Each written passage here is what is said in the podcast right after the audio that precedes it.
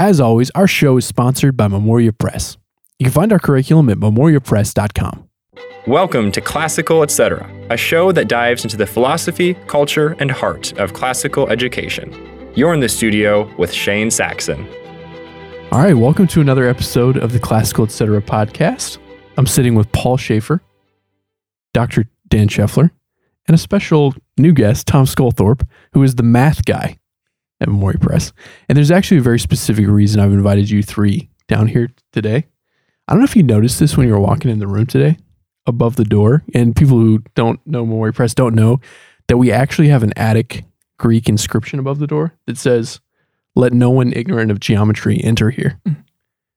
But you three can enter. I suppose we can enter.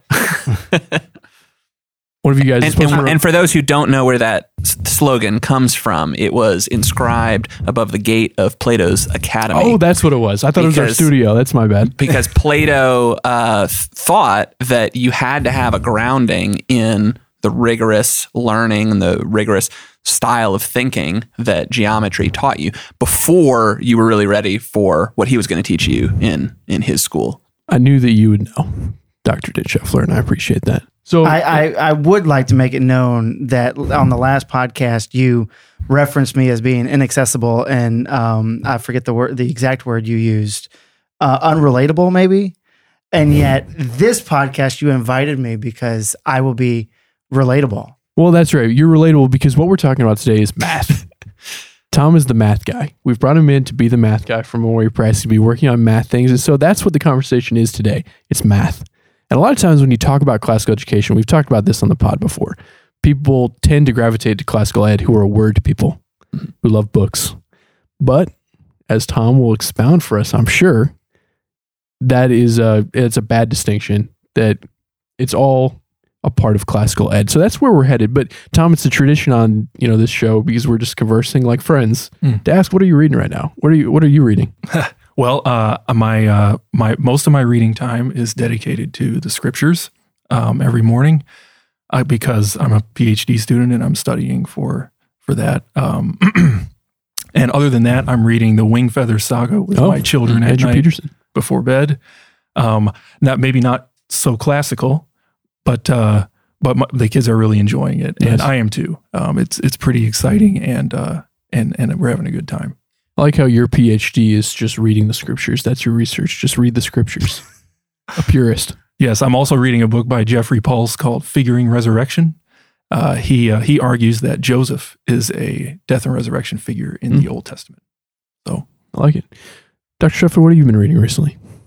Uh, well, uh, I just went on vacation last week, Oh. and we have a little tradition, my wife and I, when we go on vacation, of hitting like every used bookstore in the city that we go to. So we we went to every single used book place in St. Louis, and I picked up a book uh, on, right off the shelf, uh, Eliade's Myth of the Eternal Return. Um, and it's about this kind of theme throughout a lot of uh, different cultures uh, of a cyclical view of of history um, and the importance of that. Uh, why it's his his view is that people do this because we have a kind of buildup of guilt, and so we need some kind of you know uh, way of of putting the burden of these irreversible actions behind us definitively. Uh, very fascinating book. I read it all just in like one go in one afternoon because I was on vacation. Oh, yeah. burned through it. Vacation reading, the yeah. best. Oh yeah. Paul, what have you been reading recently? I'm still on Don Quixote Okay, I finished okay. Return of the King the other day which was wonderful um I it's been I, it's been at least well it's been probably 15 years since I read it and I did did not remember the Grey Havens chapter being as Mhm. moving as it was so that was I, I very much enjoyed the end of that mm-hmm. book Do you also enjoy the the Shire episode at the end? For those people of us like of my generation raised on the movies, when you get to the end of Return of the King, when you're mm. actually reading it, and you get to the whole Shire episode, it's just like, oh, this is awesome. well you feel like Yeah, like a whole nother book. Yeah. it is. Yeah. It is like a whole nother book, but you feel like okay, the the sorry, spoiler, the ring is destroyed. The, the you know They've had a hundred the, years. the king has returned, And the Titanic sank.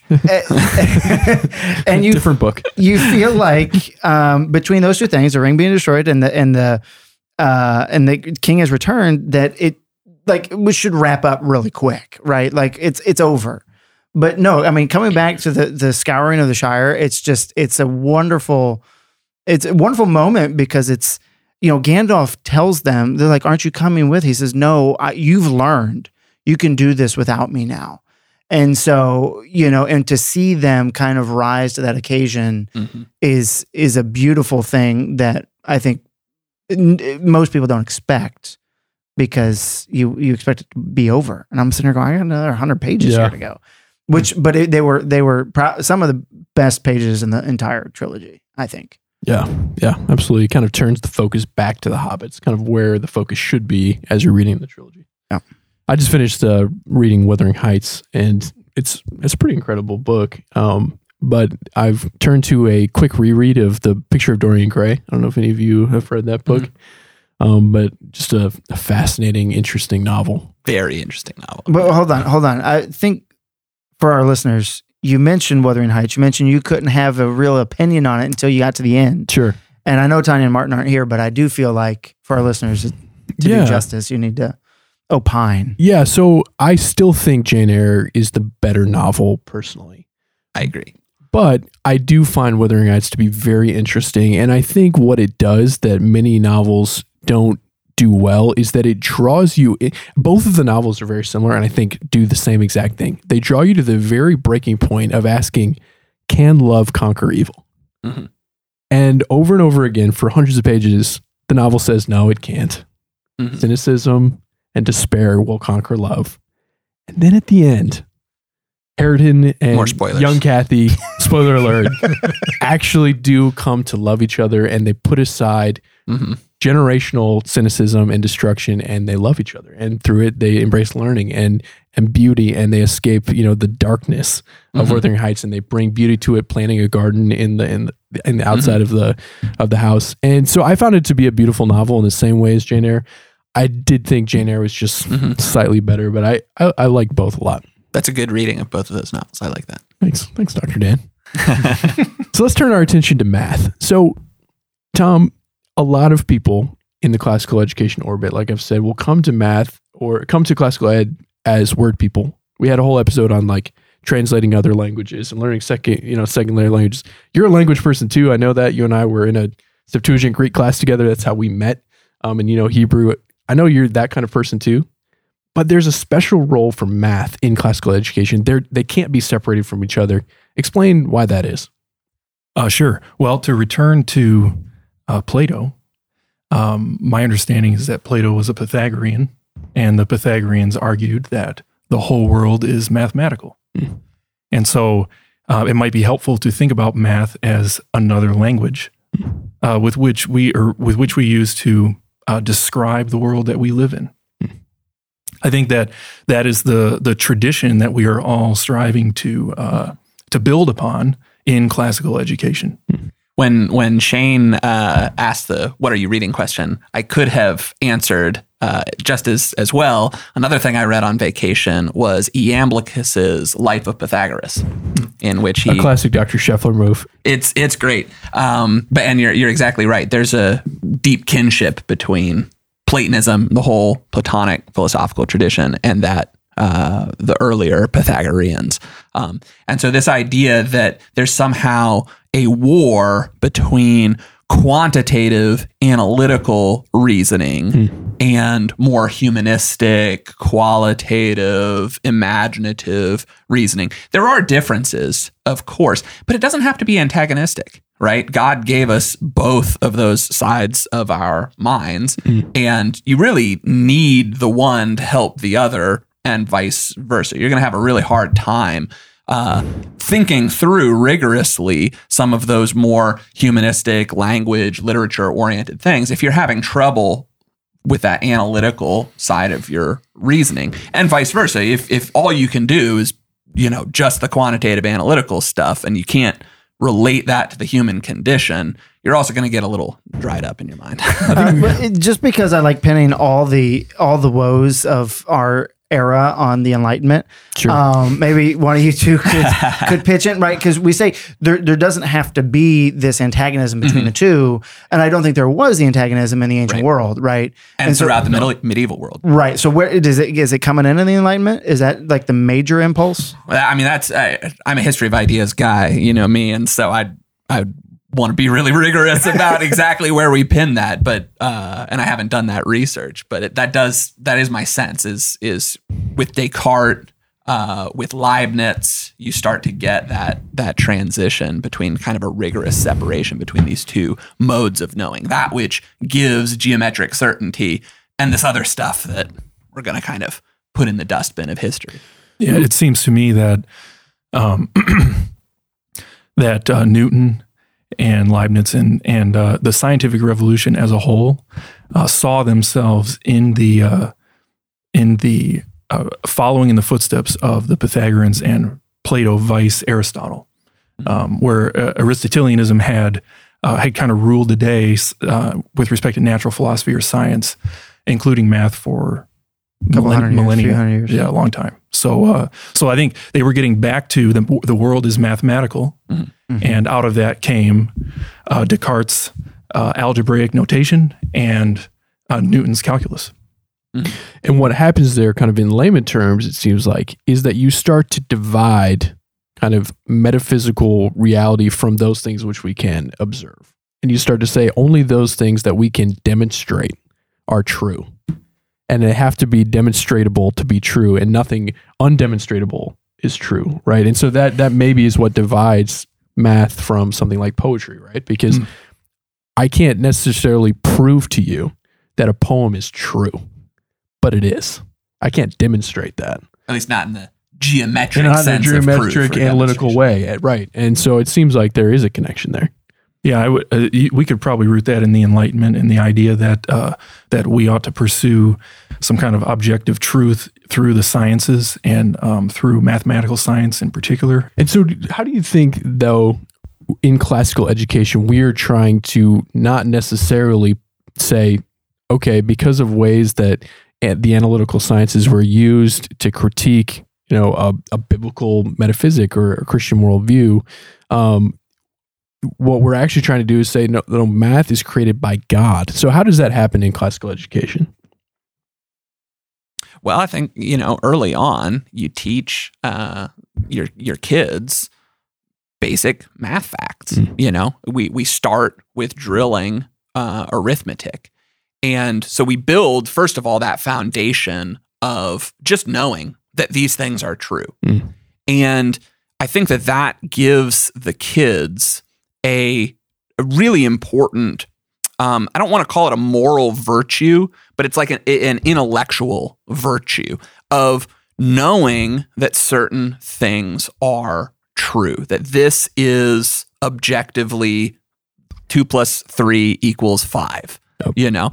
Um, and then as we move on and they start to add more onto that foundation, into the, the arithmetic in- or in, into multiplication, into algebra, into geometry, trigonometry, calculus, they start to have this expanding uh, understanding of this deeply complex, but also highly rigorous uh, and highly dependable system of thought. And they're training their minds to, uh, to, to think through that. And I think that that integrates perfectly with a Christian worldview, with a, uh, a focus in, in your other subjects on poetry and literature and philosophy and history and all the.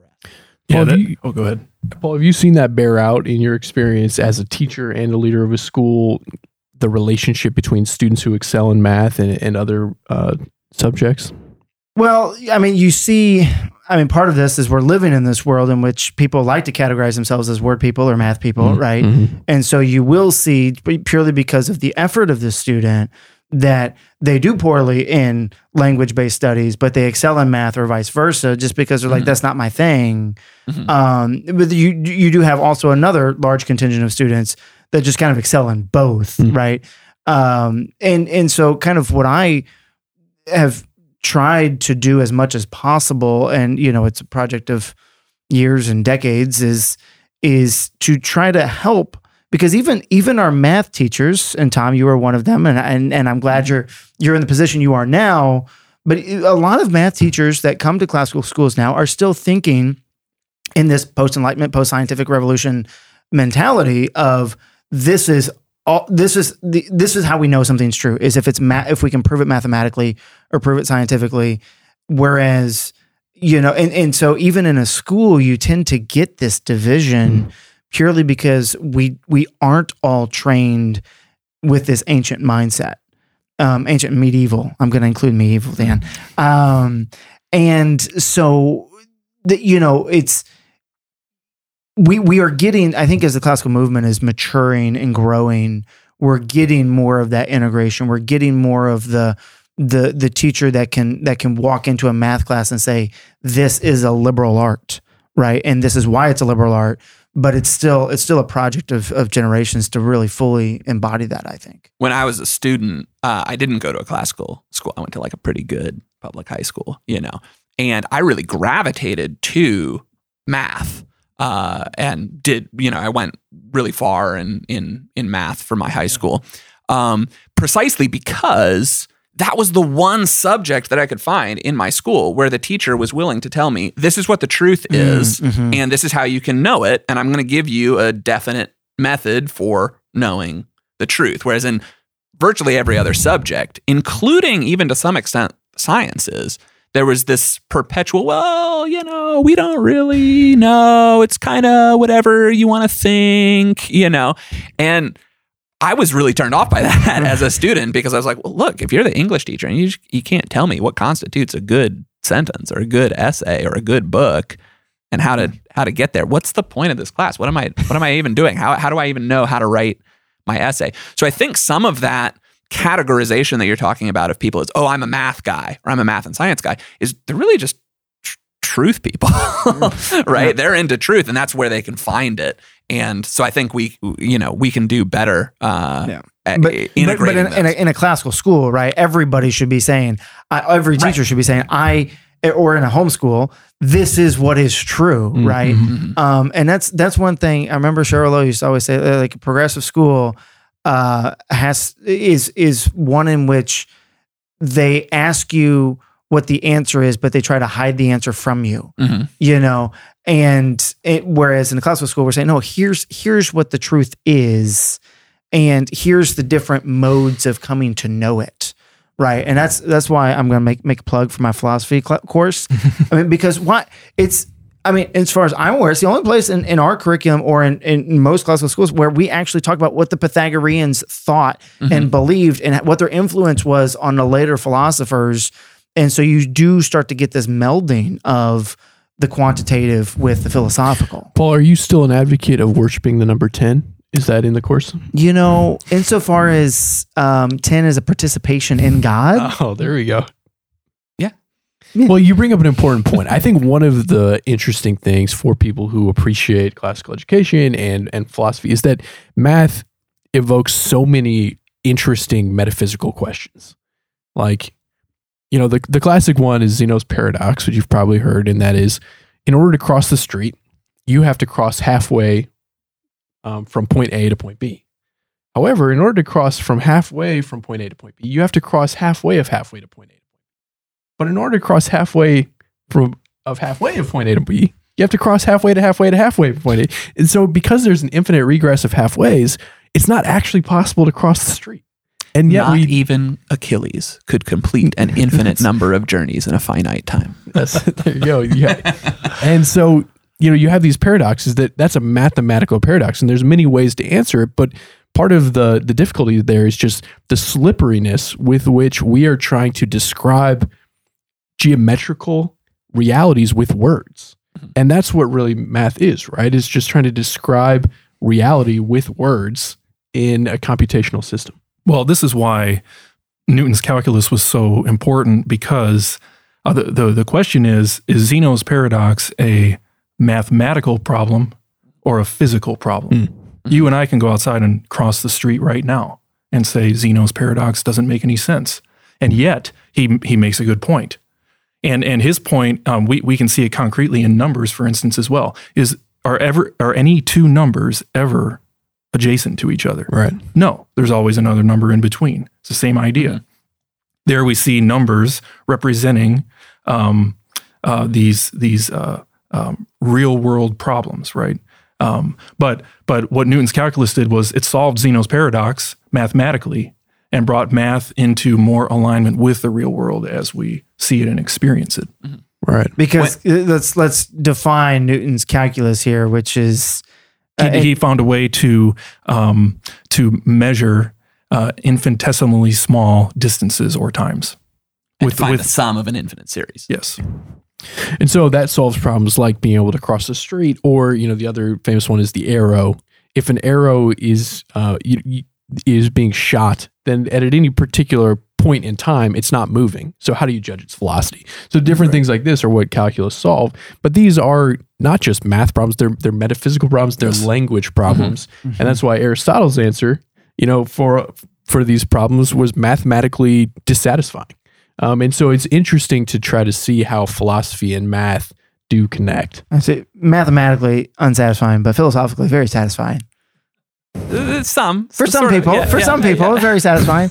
um, So you know, I, but I like I like the example. I was telling y'all this story the other day where when I was teaching, we were going through like book one of the physics with with the students and where where maybe, maybe it's book two, I don't remember, but it's where Aristotle's going through all his predecessors saying, well, this guy was wrong because of this and this guy was wrong because that.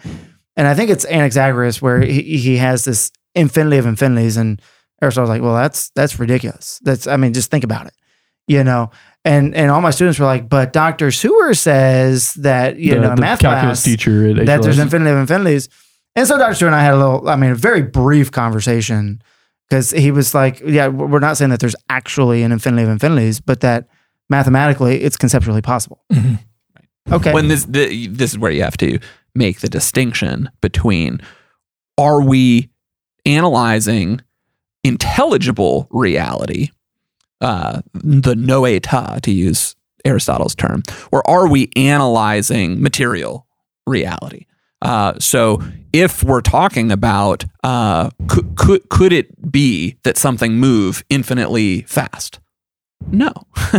Could it be that uh, that there's an infinite regress of efficient, of real efficient causes in the physical universe? No. Okay. Um, but if we're discussing in, in intelligibles, right? Uh, the the pure uh, structures that we understand with our minds, uh, well, then that's a slightly different question. Right. You can measure the distance around a tree, even though it's a circle. Uh, You know, you can you can measure motion, even though it's something that's moving through time. Yeah. So it, it's all interesting questions, but bringing it back to earth a little bit, Tom, what does it mean to be a math teacher who integrates and, and doesn't separate out for the students and say, my bright ones, you're STEM students, and the rest of you don't matter. Go to poetry class. How can you be a math teacher who understands the importance of forming the whole person? Uh, good question. So, number one, I'd want to make a distinction between the primary grammar stages and then the the later stage uh, education, high school and above. Um, early on, like uh, Dr. Dan said, uh, we want to focus on math facts, teach objective truth. These things are just true. Um, my kids can see it when we teach them this at home uh, by counting M and M's. Um, and they can see, num- look, numbers are real, and I get to enjoy them. uh, but as the students grow, we can start to integrate what they've learned about how math and the real world line up with what everything else that they've learned um, with regard to uh, philosophy and history. And so, uh, one of the best uh, questions to ask i when we're looking at mathematics is what problem were these people trying to solve? Mhm. What question does this process answer? Hmm. Um, and and that I think is the key Mhm. to orienting mathematical study in Western tradition and classical education. Um, And helping the students see that it, this isn't useless. Yes, exactly right. I mean, that's how it started. Uh, that's how math started. Was how how can we describe motion, which is exactly what Zeno and, and all these people were trying to Right. do. Um, so, so, and then um, as far as the uh, uh, separating students, the problem there is the basically the STEM impulse Hmm. that we're going to take science and mathematics and then tech and engineering, which are a derivative of them, and separate those from the liberal arts. Hmm. The problem with that is, um, in our classical tradition, uh, these things were all integrated together. And in fact, like we said, uh, Plato saw uh, math as as uh, the entry point Mhm. to everything else, because the whole world is mathematical. So I think we need to reject the STEM impulse Mhm. and um, and as far as we can, um, keep everything integrated. And and now that's not to say now, I was a physics undergrad, Hmm. so that's not to say that when we get into specialization, STEM doesn't have a place. Sure. It surely does. But I think what would make the most effective um, STEM uh, of people people who operate in STEM vocations would be those who have an integrated background. Sure, sure.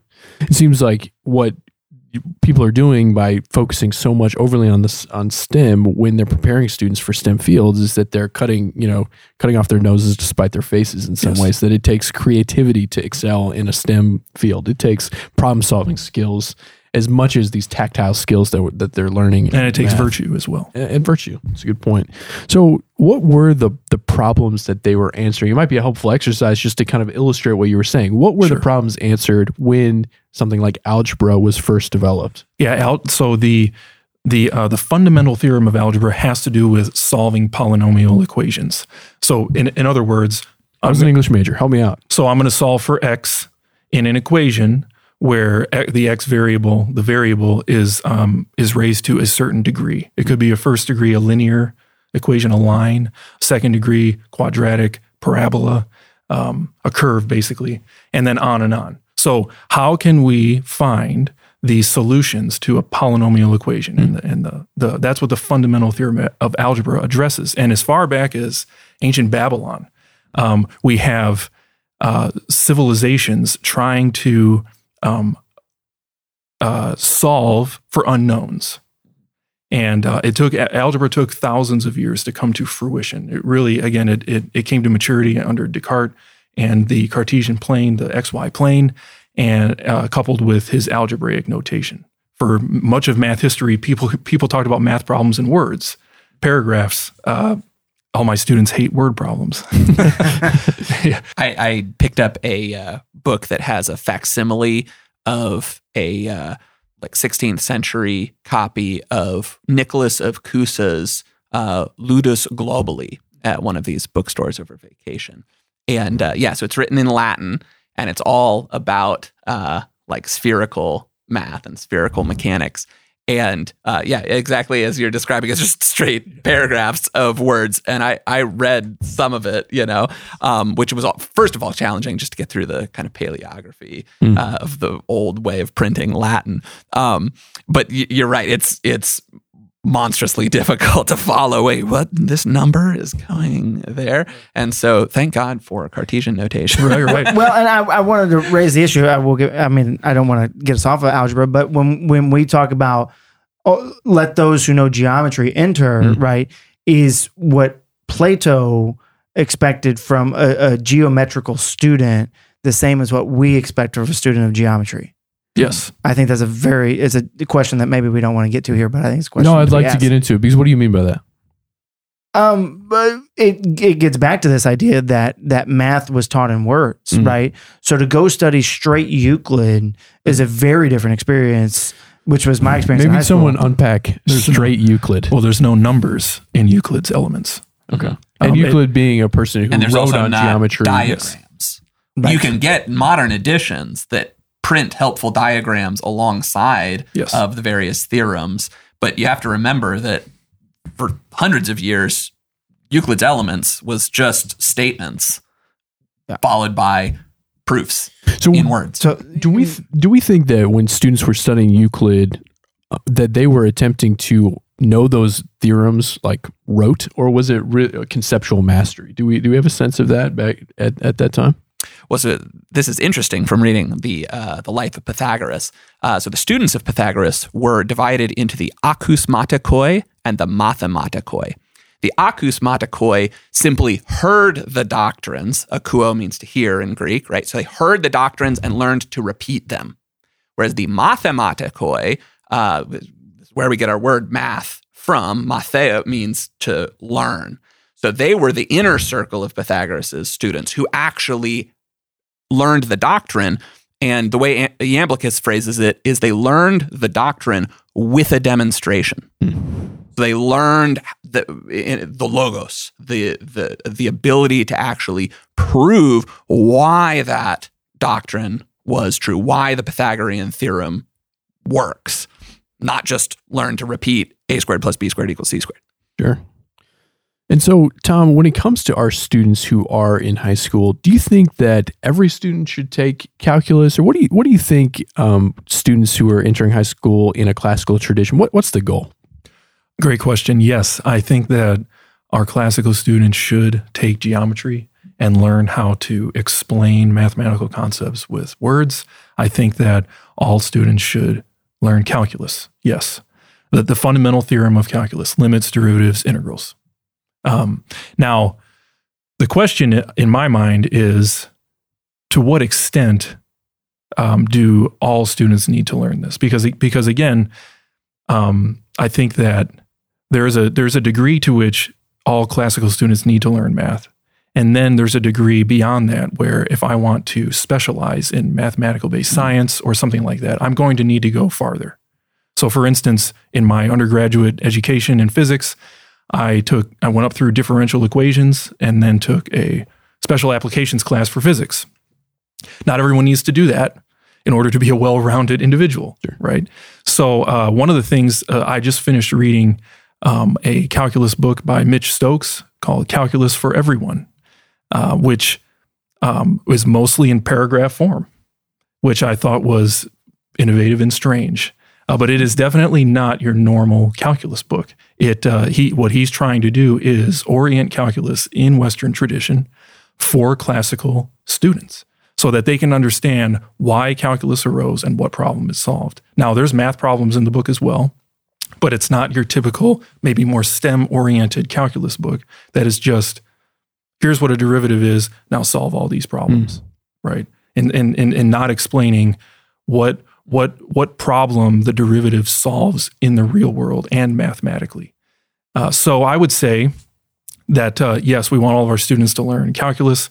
I think um, you know a course something more like what um, what Mitch Stokes has put together and what he teaches at New St. Andrews. Um, maybe maybe the the uh, the recipe for students who aren't aren't interested in STEM fields as as a vocation. Um, and so uh, so that's what I would say about that. Yeah.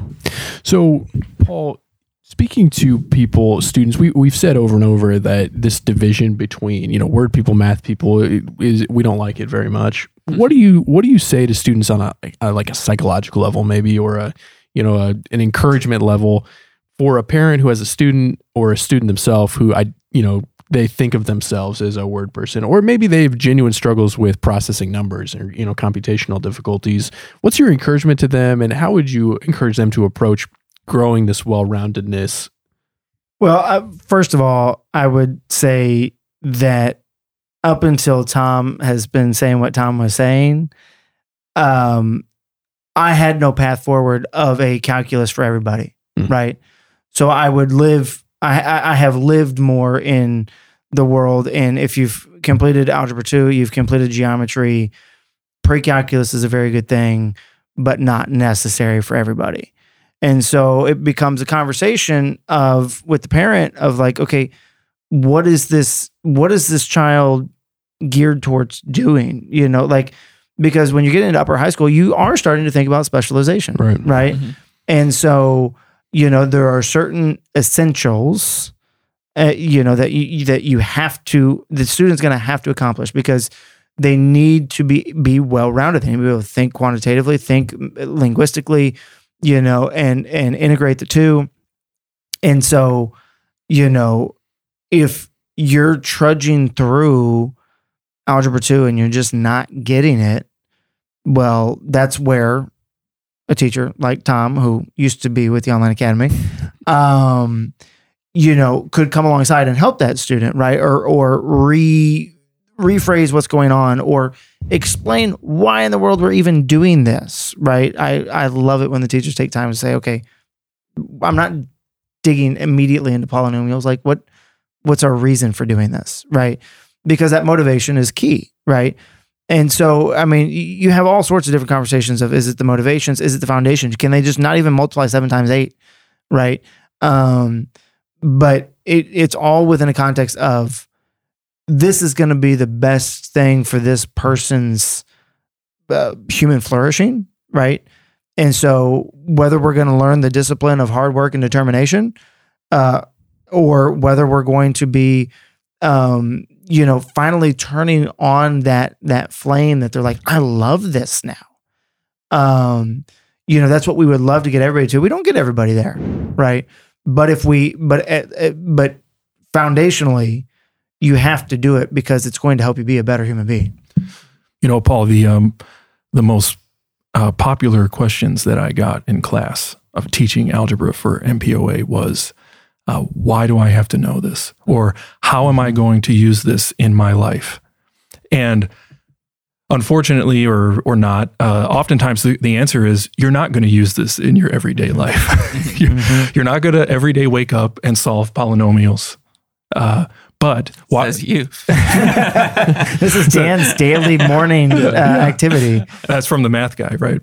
Um, but this is where uh, what I, what I kind of want to push back on is the notion of education as um, as preparation for a vocation. There there is a, a point where we need to prepare for a vocation, but but for the most part, and I would say through high school, we want to think about um, education as educating. Um, and so that's why I'm arguing for calculus for everyone, because I would argue that calculus is a necessary component of uh, a class, a well-rounded classical education that prepares you for any vocation. But but but you're I think you're clarifying that calculus for everyone does not mean calculus A, B, or calculus No, B, C for everybody. no, everybody. exactly right. And that's and Yes. that's where I haven't had a path forward to get to calculus for everybody. Yeah. You know, in order to to e- as you said, what I I mean, um, derivatives and what are the? Integrals and limits. yeah. Yes. Um, I'd studied calculus way back. I've, I've just let that fade out. Um, you know, uh, I think I would agree with that, but it, you know, today's students and parents uh, have a hard time accepting that if they are perceiving calculus as being that which I need in order to become an engineer or to become a physicist, and and that you know I I think that's where, um, you know, it, I it I would I would expect that if a student's coming in, it, wi- starting algebra two in ninth grade, when you're talking m- mass like getting to that calculus for everybody, we're talking they could do algebra two geometry in this calculus for everybody in three years Yes. Right. and and you know that is is very doable for a student Yes. but um but I, I mean i have students coming in pre-algebra in freshman year Right. So And it, I think it's also important to clarify that calculus for everyone doesn't mean calculus for the practical application to everyone's career. Right. Right. Right. Uh, there is a, the, the- as we've said many times, there is a place for specialization and learning some of those skills that you're you're going to need for your specialized vocation and career. But there's also a place for just it's intrinsically beautiful and worth knowing. And as with all our subjects in in classics, we don't learn Latin primarily to learn some skill that you're going to use as an accountant. We don't learn uh, literature so that you can have some skill that you're going to use when you grow up and become a HVAC uh, technician. Right. That's that's not our, our primary goal. We're learning these things because they're intrinsically worth learning and worth thinking about. I remember uh, when I had the light bulb moment come on for me. I had done you know Cartesian, plane, working on parabolas, all those basic algebra, and then I, I realized these are conic sections, right? I, somebody Mm, finally mhm. taught me, you know, you know, kind of pre Descartes, the reason that they, they were thinking about parabolas was because they were taking slices of cones. That's what a parabola is. And I was like, what? this is 3D geometry that I've been doing this whole time, you know, and that's just cool. Like that's just elegant that that is true that there's this kind of unity to to all of these things. Another light bulb moment that I had was when I finally realized that in music the circle of fifths in music theory and the harmonies in music theory had everything to do with uh, ratios and logarithmic scales and and all of these kinds of, of things. And to see wait, uh, the this is all a unified truth that truth is one, and that's just cool and beautiful and worth studying for its own sake. I think and you bring up the most important piece of it, and that is it's beautiful and worth knowing. But I think even a secondary thing that I, have thought about, I, I quipped that I'm an English, I was an English major, um, but I also took calculus, and I think one of the things that that was good for me, in that I've never through life, I, I haven't used calculus, um, but. I've never really run into a system of complex numbers or computation that I haven't thought if I spend enough time on this, you know, I figured out calculus once. I, I could probably figure this out too. And, you know, it equips mm-hmm. the student with a kind of mm-hmm. internal equipment that allows them to face the challenges they're going to have in life. Yeah. And I think mm-hmm. I, I, I like to um, poo poo uh, calculus a little bit because my experience was when algebra came uh, easy to me. I never really questioned why I was doing it. It was just I could fill it out and it was great. It was easy. And then when I hit geometry, um, I, I, I studied straight Euclid with diagrams. Mm-hmm. And so no quantification of how many degrees this angle is or anything like that. But then in that process, we were being taught, we were being shown geometric proofs for algebraic equations mm. we had used prior. And that's when I was like, oh my gosh, this all makes sense. And then mm-hmm. I hit mm-hmm. calculus and it was just, it was pure, just here's how you compute this thing. Mm-hmm. And so I never mm-hmm. got that beautiful moment in calculus. Yeah. And so, uh, you know, this whole podcast has been enlightening to me um, in several different ways, which has been wonderful. Um, but, but it is, I mean, I agree. I feel like I could figure out anything mathematically because of that experience, but I really don't know what I was doing. Mm-hmm. Sure. You know? So, Dr. Scheffler, when Mrs. Lowe named this school that we're at here. She called it Highlands Latin School. But when you go, I, have gone back and listened to a lot of her speeches and read a lot of her things. Uh, when listening to her, she would say at the heart of classical education is Latin and math.